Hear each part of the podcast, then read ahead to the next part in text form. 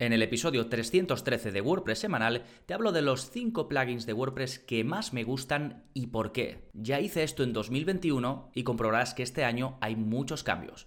¡Vamos allá!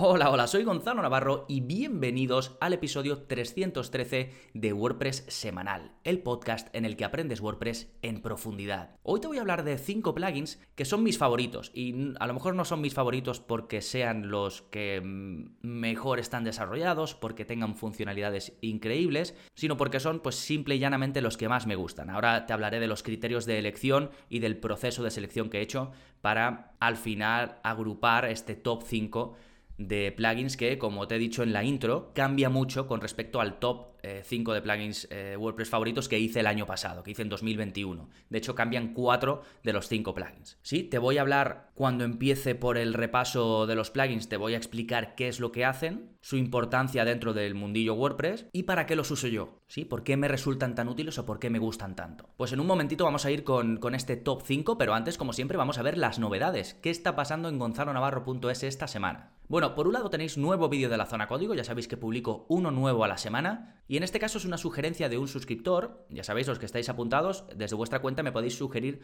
los contenidos, ¿eh? y yo os doy prioridad, por supuesto, e intento sacarlos lo antes posible. Bien, pues en este caso lo que te enseño a hacer es a ocultar ciertos productos de la página de la tienda en función de una categoría. Es decir, imagínate que tú en tu tienda online con WooCommerce tienes un montón de productos, pero hay una serie, una remesa específica, un, grupo de productos que si bien no quieres eliminarlos, quieres que estén en tu tienda online, que se pueda acceder a la, ficha de, de esos productos, pero quieres que no aparezcan en la página de mi tienda, ¿no? donde se muestra la relación de todos los productos. Pues lo puedes hacer, puedes esconder con un poquito de código o hacer que no se muestren determinadas categorías. De modo que tú dices, pues la categoría X no quiero que aparezca, la categoría Y tampoco. Sin embargo, como digo, no es que estos productos desaparezcan de tu tienda. Después están accesibles o son accesibles individualmente o si tú em, eh, le das el enlace a alguien. ¿De acuerdo? Y ya digo, lo hacemos con un pelín de código, solo tienes que copiar y pegar y cambiar el nombre de las categorías que hay en el código de ejemplo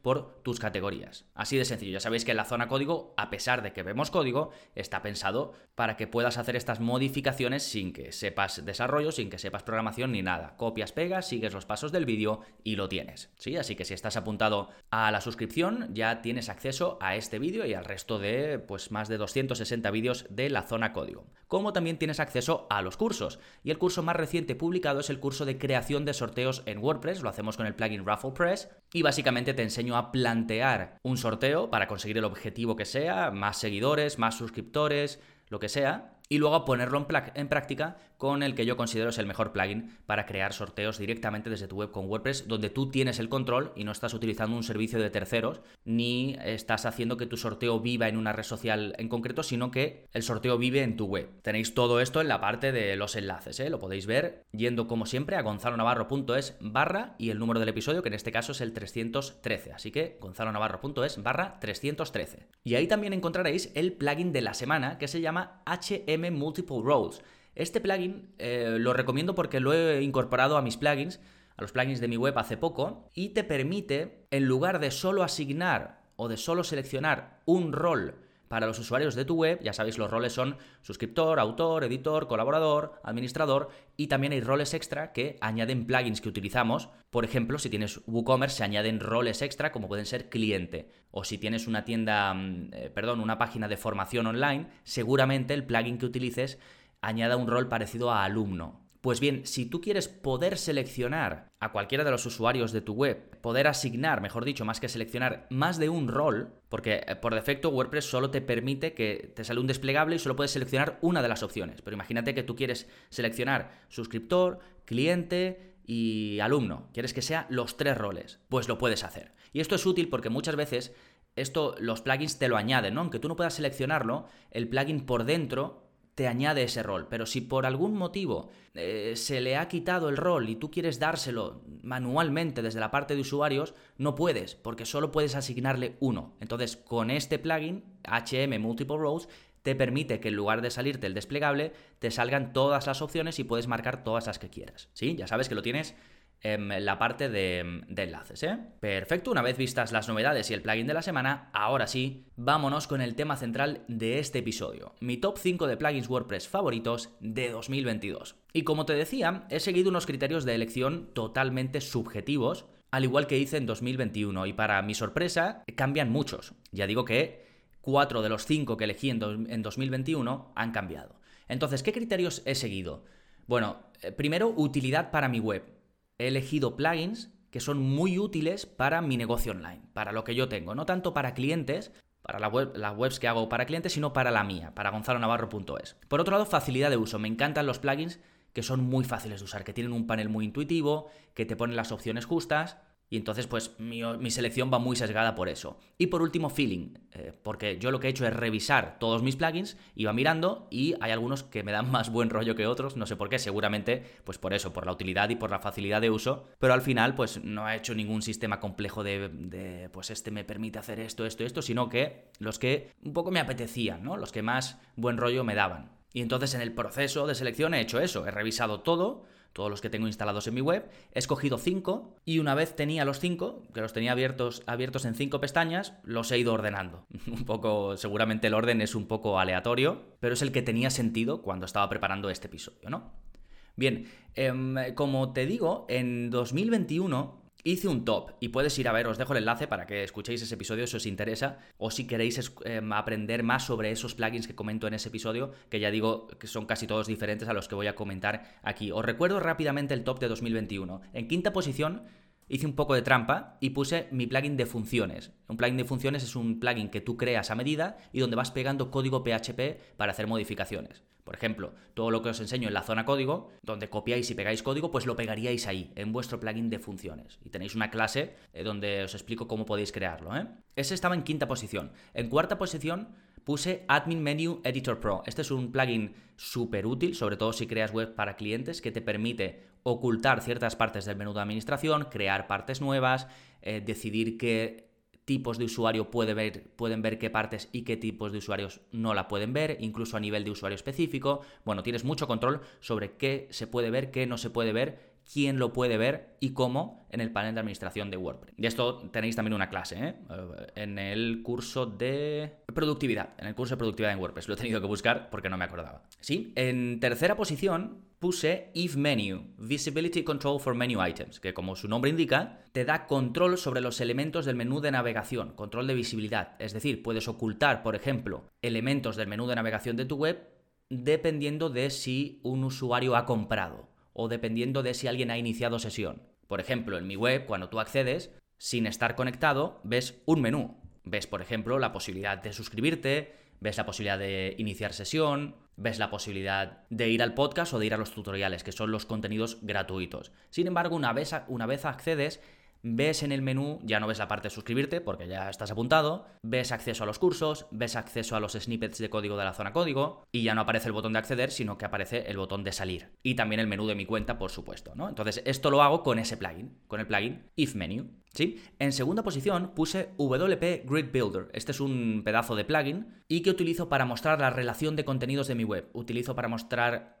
todos los cursos que tengo publicados, que puedas buscar entre ellos y que puedas filtrar por tipos de cursos. Lo utilizo para mostrar la relación de contenidos de la zona código también, con estas tarjetitas un poquito más visuales. Es lo que se conoce como un plugin de facetas, ¿no? Te permite, pues eso, crear filtros y formas de buscar contenidos y a su vez crear rejillas o grids, que se dicen en inglés, que es básicamente mostrar una relación de contenidos de forma bonita. Y en primera posición, en 2021 puse el plugin User Switching, que es un plugin súper útil que utilizo prácticamente todos los días, que me permite cambiar entre usuarios de mi web. Sin poner contraseña ni nada, ¿eh? yo voy a la parte de usuarios de mi web y digo, ahora quiero ver, mi web como si fuese este usuario. Le doy a ver cómo y empiezo a navegar por la web como ese usuario. Esto me permite ayudar a mis suscriptores cuando tienen un problema, un fallo o lo que sea, y también comprobar que todo funciona correctamente, que los suscriptores pueden ver los contenidos de forma normal. Sí, perfecto. Eso hice, o ese fue mi top de 2021. Para 2022, como digo, hay cuatro cambios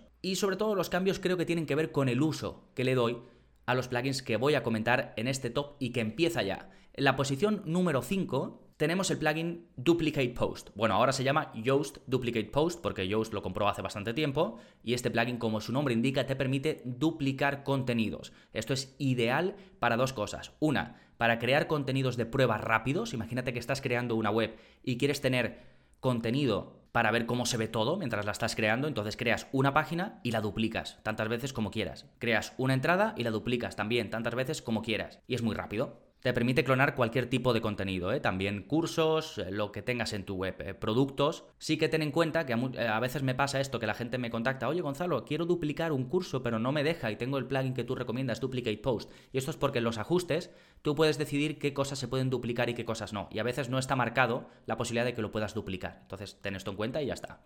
Este plugin está activo en 4 millones de webs, fíjate em, la popularidad que tiene. Y yo básicamente lo uso en el día a día. Lo uso cada vez que creo un curso nuevo, lo que hago es que duplico un curso anterior, digamos la página principal del curso, porque ya tengo la estructura eh, preparada. Entonces, la creo, después duplico una lección de un curso anterior, la pongo a medida ya para lo que es el curso que estoy haciendo en ese momento y ya lo que voy haciendo es que voy duplicando la lección de ese curso. Imagínate que creo la lección 1. Entonces, eso va a tener una imagen destacada que es siempre la misma, va a tener una intro que yo, yo pongo siempre en la clase 1 del curso D y pongo un enlace a ese curso. Entonces me dejo como muchas cosas ya preparadas que no tengo que volver a hacer y voy duplicando y me ahorran muchísimo tiempo. También lo uso para los vídeos de la zona código porque la estructura suele ser la misma y por supuesto también para los episodios del podcast donde sabéis que mi estructura siempre también es muy similar. Hago una intro, tengo un índice donde vamos viendo todo con un pequeño esquemita y al final tengo mi CTA, mi llamada a la acción. Entonces voy cambiando simplemente los contenidos y parto de una misma estructura. ¿Sí? Ese es el puesto 5, Yoast Duplicate Post. Tenéis enlace, ¿eh? os lo dejo en las notas del episodio. Puesto 4, otra novedad, Page List. Este es un plugin que creo que empecé a usar el año pasado o hace poco, hace relativamente poco, ¿no? Este es ideal para mostrar enlaces de contenidos o grid de contenidos, incluso índices. Y funciona a través de shortcodes. Y tienes opciones, bueno, infinitas. Puedes decir, quiero que muestres las páginas hija de esta página quiero que muestres un listado con todas las páginas de mi web. Quiero que muestres un listado de este tipo de contenido, pero solo de esta categoría y que excluyas esta, esta y esta.